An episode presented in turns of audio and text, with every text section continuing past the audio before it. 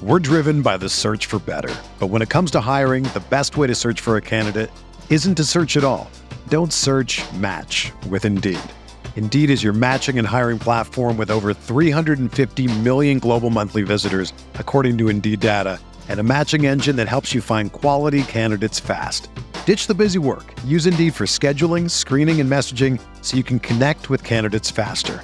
Leveraging over 140 million qualifications and preferences every day, Indeed's matching engine is constantly learning from your preferences, so the more you use Indeed, the better it gets.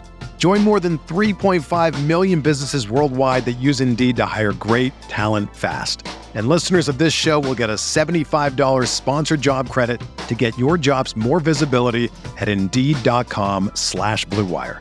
Just go to Indeed.com slash BlueWire right now and support our show by saying that you heard about Indeed on this podcast. That's Indeed.com slash BlueWire. Terms and conditions apply. Need to hire? You need Indeed. This podcast episode is brought to you by Coors Light. These days, everything is go, go, go. It's nonstop hustle all the time. Work, friends, family expect you to be on 24 7. Well, sometimes you just need to reach for a Coors Light because it's made to chill.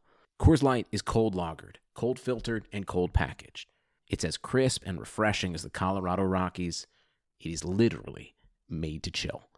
Coors Light is the one I choose when I need to unwind. So when you want to hit reset, reach for the beer that's made to chill. Get Coors Light in the new look delivered straight to your door with Drizly or Instacart. Celebrate responsibly. Coors Brewing Company, Golden, Colorado. We're looking at some of the most relevant news items and the top tight end performances of the last 20 years on RotoViz Radio. What's up, RotoViz?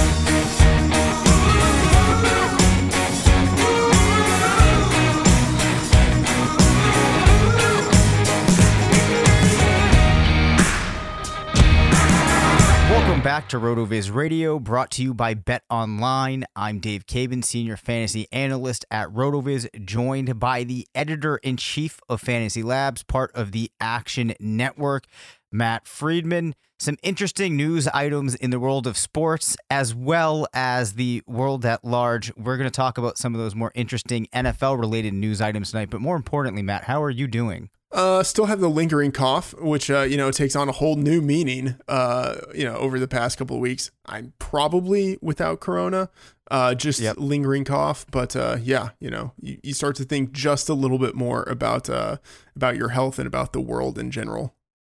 Yes, for sure. So before we look at the top tight end performances of the last 20 years, uh, there are a couple of newsworthy items I want to mention. First, Tannehill signs a substantial deal with Tennessee. His agent did superb work. How do you feel about the move, though, from the tight end's point of view? From the oh, sorry, that's funny. I thought you said the tight ends instead of titans. Oh. Uh, yeah. So Oh, yeah. for I don't know. I mean, uh, I think it's fine. So I like let's kind of walk through some thought exercises here. Yep. Um, they have the ability to get out of the contract with relatively little damage if uh they cut him, I believe, in February, like you know, shortly after the season ends. I think he would have to perform really poorly, like incredibly poorly, in order for the Titans to do that. Um, and so I, think, I guess the question is like, kind of, what are the odds of that happening? Um, but the thing is, if uh, if he's just sort of mediocre, then they're stuck in the contract. I think for at least a couple of seasons after that. So then there's a question of like, well, why didn't they just franchise him? Um, but I think the idea is that he he was probably unlikely to perform bad enough for them to know for sure that they wanted to get out of the contract within a year. And maybe it's friendly enough for them to uh to think about like the upside of the contract where if he does well, it's better to lock him in long term now than lock him in a year from now where he will be even more expensive. So I, guess it makes sense. In the end, I'm I'm fairly neutral on it. Yeah, I mean, I think I'm more or less in, in the same place as you. Obviously, I think for him it, it worked out really well. As far as the players um in Tennessee go, particularly AJ Brown, um, if anybody's unaware, Delanie Walker has officially retired, uh, making Jonnu Smith the guy at tight end, and of course there's Corey Davis. Um, are you feeling good about their prospects with Tannehill? I mean, in my perspective, I really don't think that um, there's other moves they could have made that would have radically changed my perspective of what I'm expecting them to do in 2020. Uh, I think the weapons around Tannehill are fine. You know, like I guess there's just the question of how much do they regress offensively um, if they stick to the the run oriented style that they have. So yep. um, can they continue to run the ball effectively? Uh, and then do they take a step forward in the passing game with uh, like Jonnu Smith developing a little bit? sorry, with Jonnu Smith developing a little bit more, with uh, Corey Davis, you know, potentially developing a little bit, and then really with AJ Brown emerging as like a locked in star. Like, does he, he was already great as a rookie, but does he take like another step forward and then just become a dominator as a second year player. Um, I think there's there's room for Tannehill where even if he regresses in his efficiency, um, maybe they pass the ball a little bit more, and uh, you know, like the players around him still improve, uh, so that even if he's not as good, like the offense as a whole continues to perform at a pretty high level. Fair enough. The other quarterback I want to talk about is Tom Brady. We now know that Tennessee is not going to be an option for him. Reports are that things have now been narrowed down, excluding any major surprises to New England and Tampa Bay. Uh, do you think that if Tom Brady goes to Tampa, we see a radically different team? Uh, or do you think that um, you know, we see Chris Godwin, Mike Evans still having solid seasons, but in terms of wins and losses, uh, does Tampa Bay not really take a big step forward if Brady is under center for the Buccaneers next year? I think they take a pretty big step forward, actually, okay. because I think they yep. were really just uh, a quarterback away. You know, like as as good as Winston was from a fantasy perspective, um, he absolutely killed the team with his propensity to turn the ball over. And the defense did get better as the season progressed. They already, like, we know what they can do offensively passing the ball. If they had a quarterback who was just a little bit better at taking care of the ball, um, I think Brady could actually be something pretty close to what he was two or three seasons ago, um, given the pass catching weapons that he has uh, or would have in Tampa Bay, and uh, given also, I think the flexibility that he would have. Um, with Bruce Arians as his head coach. You know, like Arians historically has had the offense where he's very aggressive attacking downfield, but like he's also had the reputation of being like very open minded in terms of how he uh, structures his offense around his quarterbacks and like being very collaborative with his passers. Uh, and I think that's something that uh, Brady would actually really like. And that's not to say that he doesn't have that now with Josh McDaniels, because I, I think he probably does, but I think it would just be different. And, you know, like Arians, as as good of a play caller as Josh McDaniels is, like Arians is like known like for his work with quarterbacks.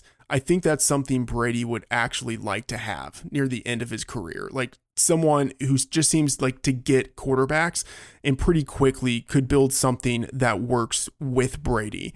Um, so I could I could actually see it happening. Um, I have okay, so let's see. Like the news broke um was it February 27 when uh I don't remember who it was. It wasn't Seth Wickersham, but it was like one of the other ESPN guys who said that he would be shocked if uh if Brady returned to the Patriots. It was Jeff Darlington. Uh and so mm-hmm. at that time, uh you know, Brady's odds plummeted to return to the Patriots. And so at one sports book, I bet on Brady to return to the Patriots at minus 105, uh, and then kind of kept on thinking about the situation for a little bit. And last week, I think it was on Wednesday or Thursday, I bet on Brady to go to the Bucks at uh, 12 to 1. Wow. So yep. I kind of don't care so much where he goes. Uh, I mean, I, I I hope much more that he goes to the Bucks than he goes to the Patriots because I'll you know I'll win more. But you know, I, I feel like I, I had a decent read on the situation. The the the value in the market now has kind of been sucked out of it, where like the Bucks at this point I think are like plus two hundred to sign Brady. Um, but I think it probably is one of those two teams. But one more question here, like Yep. I know people are just sort of locking in Philip Rivers for the Colts, but like, what about Brady to the Colts? Like, you can get that at 40 to 1, and I still think it would make some sense for him to go there. They have the best offensive line, or one of the best offensive lines in the league. Um, they have a good head coach in Frank Reich. Um, you know, they have, I think, a decent enough wide receiver in T.Y. Hilton to be his number one guy. Um, you know, they have some other players around him. I, I don't know. Like, I think that could work. I th- I suppose that yes, it could work. Maybe it puts him in a slightly better situation than he would be in New England, a different situation for sure. I think though that that just seems to lack that excitement factor. Like, am I if I'm Brady, am I really that excited about making that move? Like, I think the allure of Mike Evans and Chris Godwin is really what would push him there. And then you add in Bruce Arians, some of the potential that you could see on that team. Um, but I don't know. It, it really goes back to for me. Who knows what goes through the mind of Tom Brady? But uh, I guess that is a fair fair point to bring up the Colts. Um, let, let's just take this one step further though, and then you can go back to the the Brady side if you're interested in it. Uh, Philip Rivers in New England. How ugly uh, is that, or do we see a little bit of resurgence from Rivers? Uh man, I don't think they would want Rivers. Um, he's I don't think so either, because it's kind of like 34 what's the point? He's Yeah. 34 to 1 to uh to sign with the Patriots and I just I guess it could sort of I just don't see it. You know, like I think they would rather go with Jarrett Stidham or I don't know, uh maybe try to trade for Andy Dalton or try to sign Teddy Bridgewater. Like I just kind of don't see the point in signing Philip Rivers. I actually think, as far as the veterans go, at this point, the most likely non-Brady option for New England is probably Andy Dalton. He feels to me like a player they would they would be okay with bringing in and having run the offense at least for a season or two. Yeah, I could totally see that. Okay. All right. Any other thoughts back going back to Brady though before we take a quick break here? No, I mean, uh, I think at this point the market is pretty much uh, where it should be in terms of like where Brady is going to sign the odds on the market. So probably not much to bet on now, but I I do think like he probably will not sign with the Colts, but I still think at 40 to 1 there's a little bit of value there because let's say um the Bucks like they want someone else. You know, let's say like they just decide they actually want Jameis Winston or maybe they want Philip Rivers or whatever it is. Maybe they just kind of think we like Brady as a person, he doesn't fit our offense, and they go somewhere else. And then for Brady, it's New England or Indy. And let's just say he's kind of decided, you know what, I don't want to go back to New England. Like at that point, I think it's the Colts because I don't think he wants to go to any of the other teams that would want him, like the Chargers, the Raiders. I just don't know why he would want to go to a team that has a bad offensive line or has Jon Gruden as a head coach. Yeah, definitely fair points. Um, we are going to cover the new CBA agreement, though, which is maybe the biggest piece of news of the day. But before we do that, we have a quick uh, message from our sponsor, Bet Online. With currently no NBA, NHL, or college basketball, you might think that there's nothing to bet on. Well, you would be wrong. BetOnline still has hundreds of places to wager, from their online casino to poker and blackjack, all open 24 hours a day and all online. Sports aren't totally done, there's still mixed martial arts, and esports is on the rise. If you're into entertainment, you can still bet on American Idol, the elections, the spelling bee, and even the Nathan's hot dog eating contest, which I will 100% be doing. Be sure to use your promo code BLUEWIRE to receive your 50% welcome bonus on your first deposit. Again, that is BLUEWIRE to receive your 50% welcome bonus on your first deposit. Bet online, your new ticket to online action. All right, Matt, what do you think of the CBA and the new 17 game regular season, which uh, is pre- presumably like two or three years away? Yeah, uh, I hate the 17 game season. But Me too. other than that, uh, I don't hate the CBA. Um, I think it's Yep. it's really friendly to the guys who uh, make less money in the league. Um, you know, they have higher minimum salary and stuff, so I think all that is good. Um, I don't hate the restructuring of the playoffs. Uh, for there like now to be seven teams with one team getting a bye in each conference, like I'm kind of just whatever on it. Um, it makes it much more important for a team to uh, get the number one seed, which I think that's kind of cool. Uh, like now there's a, a significant difference between being the number one and the number two seed. Um, you know, the number seven team sneaking into the playoffs. Ah, I, I don't really care. Like I, I think that's you know is a, a team that's likely to be not very good. So I really don't care if that team makes it in, but you know, whatever. There's another game of action for uh, you know, wild card weekend on each day, and you know, that's kind of nice. Um other than that, I you know, I'm just sort of like whatever, you know. Like those are those are the big points. And I guess it's nice and this kind of goes along with the the players, you know, at, in the bottom of the organizations getting paid more money. Uh players in general are getting paid more money. Uh and I you know, I think that's nice uh, you know, they're the guys who, you know, like none of us are like really excited when the camera, you know, goes to Jerry Jones. You know, it's like, oh, I love that guy. You know, like we care about the players. And so I think it's nice when the players uh, make more money because they really are the guys who are laying their bodies on the line. Yeah. I mean, I can't disagree with that portion of it. Um, they're odd kind of incremental changes of, of adding the one extra game and adding the one extra wild card game. It kind of almost feels like what's the point? Um, but I mean, I, I guess I'm not going to complain. I actually will say though, I think if they'd added like five or six games to the season, I really would not have liked that. Um, because it's almost kind of like what makes the NFL so great is the scarcity. I'm not sure where we actually go over the Laffer curve, um, if you will, where you know, like um, we're actually detracting from my perceived value of the fact that there's so few games.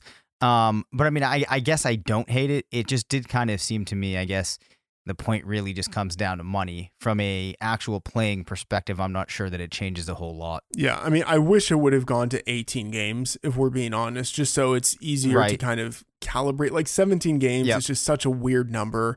And, Yep. you know, each team now has an uneven number of uh, home games and road games. Like, I think that's weird. I don't know. Like, I just, I wish it would be uh, 18. Yep. Um, so we'll uh, and now, and I should say now, we have to recalibrate, like, mentally, like, all of our expectations of, like, a thousand yard season. It doesn't mean Yep. what it used to, you know? exactly. you know Yep. so anyway And, and I think um, the the f- absolute first thought that I had was now there's going to be extra work that I have to do when dealing with stats and doing all kinds of stuff. Yeah. So I actually this is going to be this is a huge pain in the ass actually. yeah it, it is like I, I i'm with you because like now like every code that i have that's set to strip out like week 17 and on needs to get updated and uh, it, it, it's very annoying. I'm i'm i'm not pleased with it. But um let's talk tight ends matt. Everyone's favorite topic. Yes yes. Oh absolutely. All right. If you are interested out there in knowing the best tight end season uh, from a fantasy perspective of all time, I'm going to assume that everybody knows who it is. Um, but Matt, let's ask. uh, Well, you have you reviewed the list yet? no I sent it over right before the show, so I'm assuming you haven't. no i mean I, I okay i see you sent it i haven't looked at it yet That is perfectly fine. If you had to guess, who would you say is the owner of the best tight end season that we've ever seen in fantasy? well i would assume it's either uh rob Gronkon, rob, Gronkon- rob gronkowski or jimmy graham and i would i Yep. would lean towards gronk but i like i feel like there was a time where graham was super close Yeah, so it, it is Gronk, Rob Gronkowski, 2011, 331 points, followed by Jimmy Graham in 2013 at 304. Do you want to venture a guess on who number three is? And it is not a trick question where it's Gronk or Graham again. It, it is a different player. uh kelce 2018 Yeah, that's right. Kelce 2018 with 297, followed by Graham in 2011 with 296. Then Zach Ertz 280 in 2018. And 2009 is a very fun one. Or excuse me, number seven comes from 2009. but is a very fun one. Uh, this is, as we mentioned, Jeff Garcia last week. Younger listeners may not even be aware of this player. 2009. Uh, Yep. I can't even. I, Tony Gonzalez. That's a great guess, but it's not. It's Dallas Clark. Oh wow. I was not expecting to see that name on this list. Then followed by Tony Gonzalez in 2004 with 270, Tony Gonzalez in 2011 with 267, Gronk in 2014 with 266, Tony Gonzalez with 262 in 2008, and then uh, you see Antonio Gates, Oh yeah. George Kittle, Travis it's like Kelce, t- Rob Gronkowski, Antonio Gates. It's Yep. like I totally forgot Antonio Gates existed as we were talking about this. Yeah, there was a stretch where Antonio Gates was an absolute stud at the tight end position in fantasy. Um, so those are the top names. Now, if I were to ask you what you think the trend looks like in terms of the number of top 100 finishers fit, going from 2000 to 2019, do you expect that we're moving up? Like, you know, where would you think that we are right now in that Oh, man, historical that's- context? That's a good question. Uh, I, okay, so I would sort of expect that it's uh dominated by a relatively small number of players. So that like Yep. Gronk has a ton of seasons, uh, Tony Gonzalez has a lot of seasons, Jimmy Graham, Travis Kelce, uh, Antonio Gates, uh, probably Jason Witten. Um, but uh, yeah, I would expect it to be almost kind of even. Yeah, it, it kind of is. So you reach a point in 2004 where we jump up to getting like between six to eight players uh, per season. That runs through about 2015. And then actually, we've been dropping down. Now we're closer to being below six the last couple of seasons.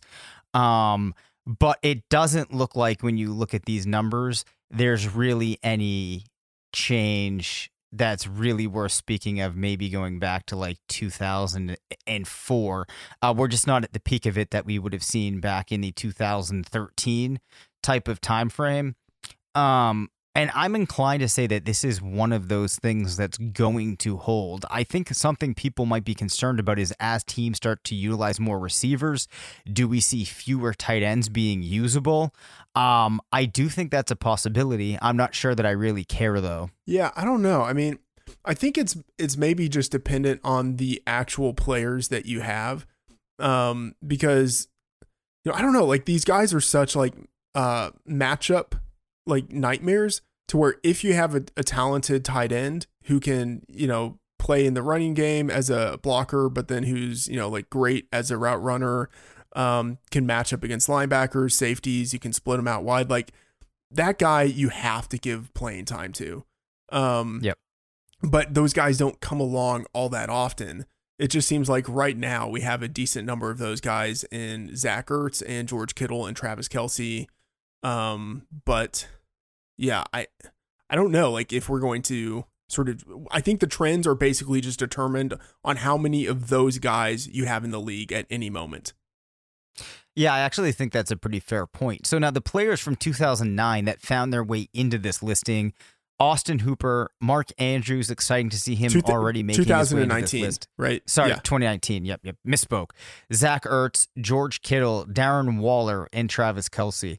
Uh, of those names that I just read, which player are you most concerned about heading into next season? oh, most concerned about. Um, ah, that's kind of a hard one. Like It is a hard Maybe- one. I May okay, uh, man. I don't want to say Mark Andrews, but you know, like there's a chance that that offense regresses. Uh, but I I still like Mark Andrews. I would say Darren Waller, um, because he was just so so central to what uh the Raiders were doing last year. But like they just didn't really have a wide receiver. Like if they draft a wide receiver this year, um, you know, like I don't know if they run the ball a little bit more. Like there were some games last year where Darren Waller just disappeared, especially in the second half of the season. yeah, absolutely. So yeah, I think he's the one I would maybe be most cautious about, but also Austin Hooper, in part because like we don't we don't know where he's going to be. I, yeah, I don't know. I've never really been all that high on Hooper to begin with. Um, I can definitely see that point. Um, but I do feel like to some extent where Hooper ends up, he's probably going to be made a priority. Uh, which is why if I had to choose, I would probably go with Waller.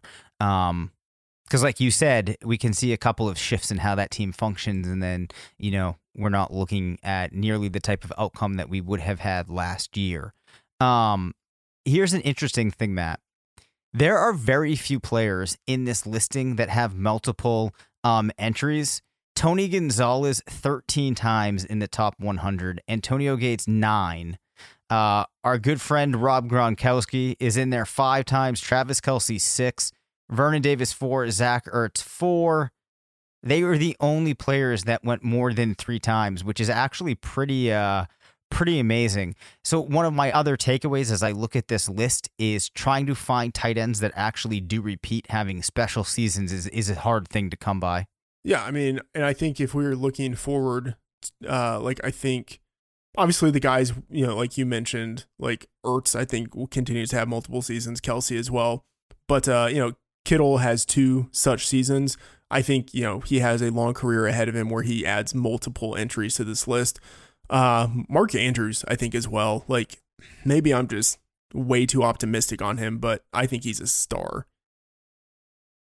Yeah, I know. You've been saying that for a while. And see, my I always liked Andrews as the player. I was just worried about Lamar Jackson as the passer, which I was clearly clearly wrong on. Um I guess let, us take this a step further though, right? If we are in dynasty in, in a dynasty league now at this point, um, George Kittle, I think, makes a strong case for having ascended to being the number one option. Yeah. Are you still taking Ertz over Andrews in a dynasty league?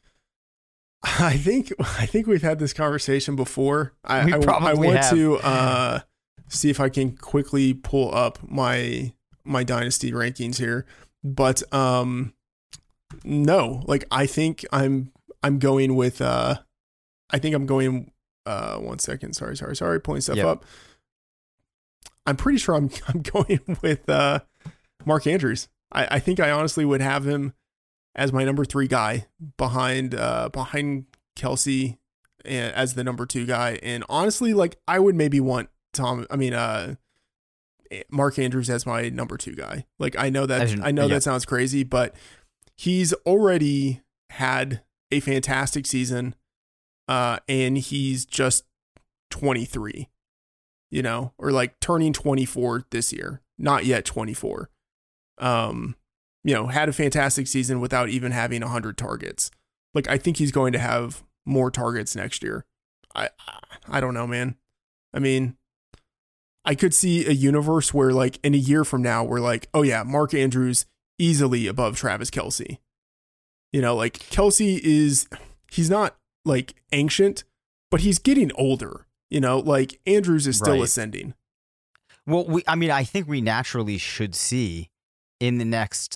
I mean, there's no way around it unless Andrews turns out to not be what we expect. I mean, in the next four to five years, we have to see a tipping point where it becomes very firm that you'd want to go Andrews, not Kelce. I'm assuming, although Kelce is playing with Patrick Mahomes in a terrific offense. Yeah, I mean that's that's fair. Um, it's hard. Okay. it's hard not to like Kelce. I just you know Yep. like at some point he's going to tail off, and Yep. you know like I think Andrews is still ascending. So if you're in a dynasty league and you own Travis Kelce and somebody offers you Mark Andrews and it's straight up Andrews and Kelce, you are pulling the trigger and taking Andrews. Not I don't think yet. I don't think I'm doing it yet. But if they wanted to throw something in, then I would probably do it. And part of it would depend on uh like what is my window. Like if I'm competing for a championship right now, I think Kelce this season probably has a better season than Andrews does.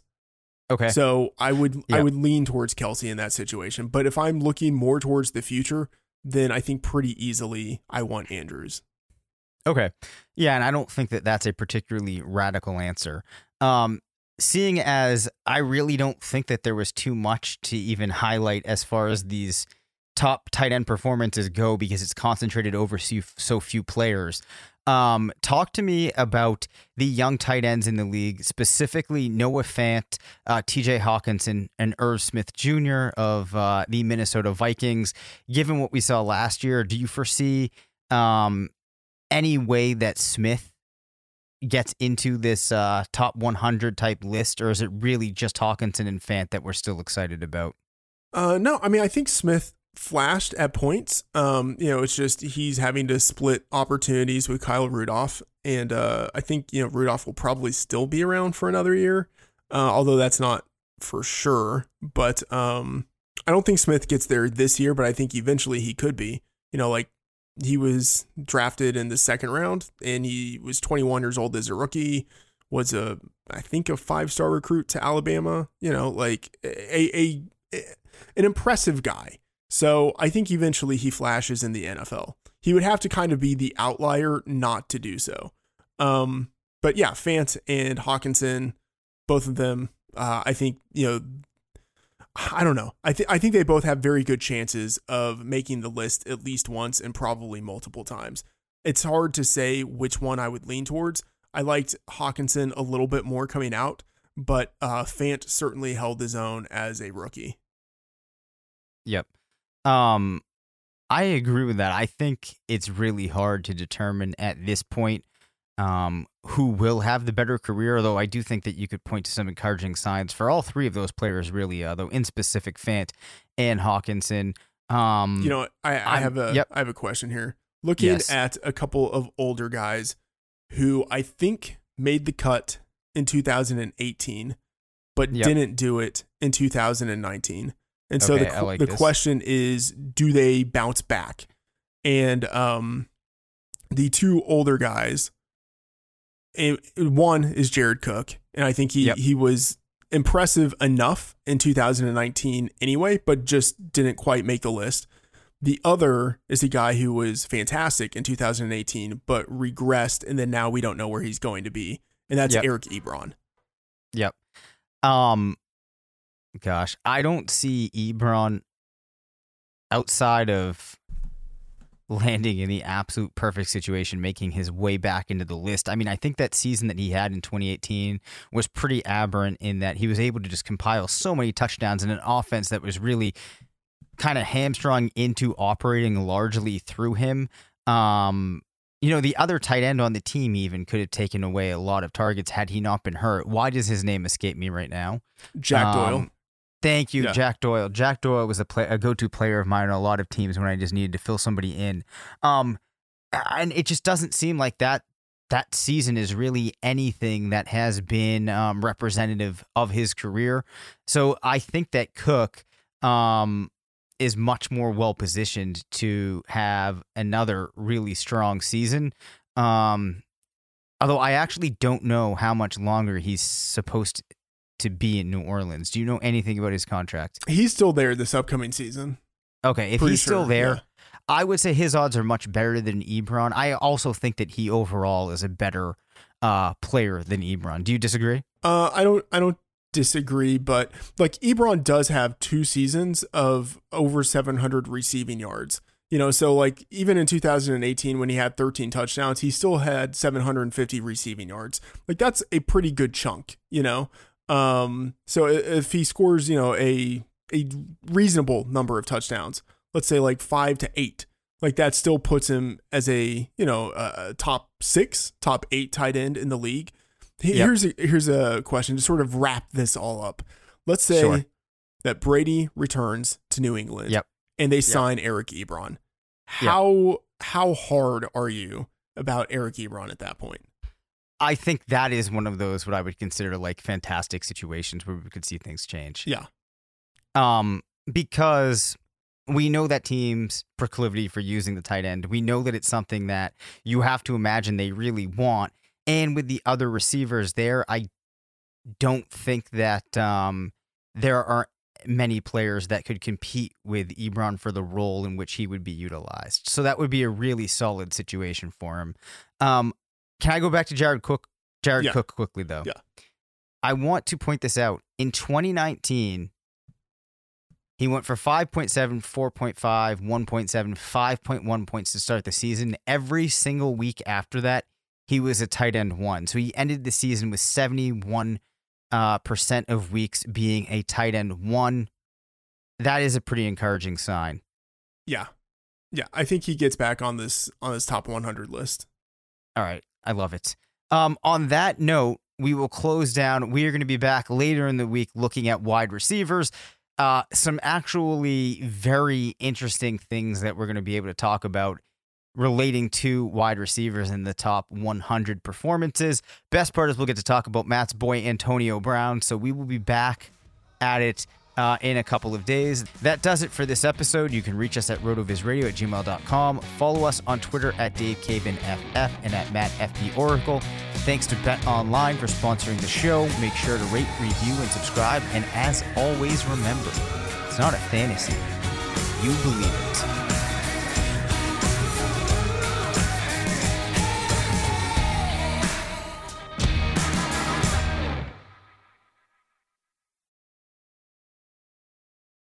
Everyone is talking about magnesium. It's all you hear about. But why? What do we know about magnesium?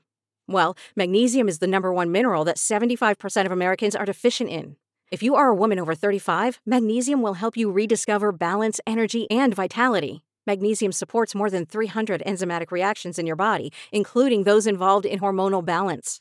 From functional medicine doctors to mental well being and female hormone experts, we all know that magnesium is the one mineral to improve all aspects of well being and health. But which one?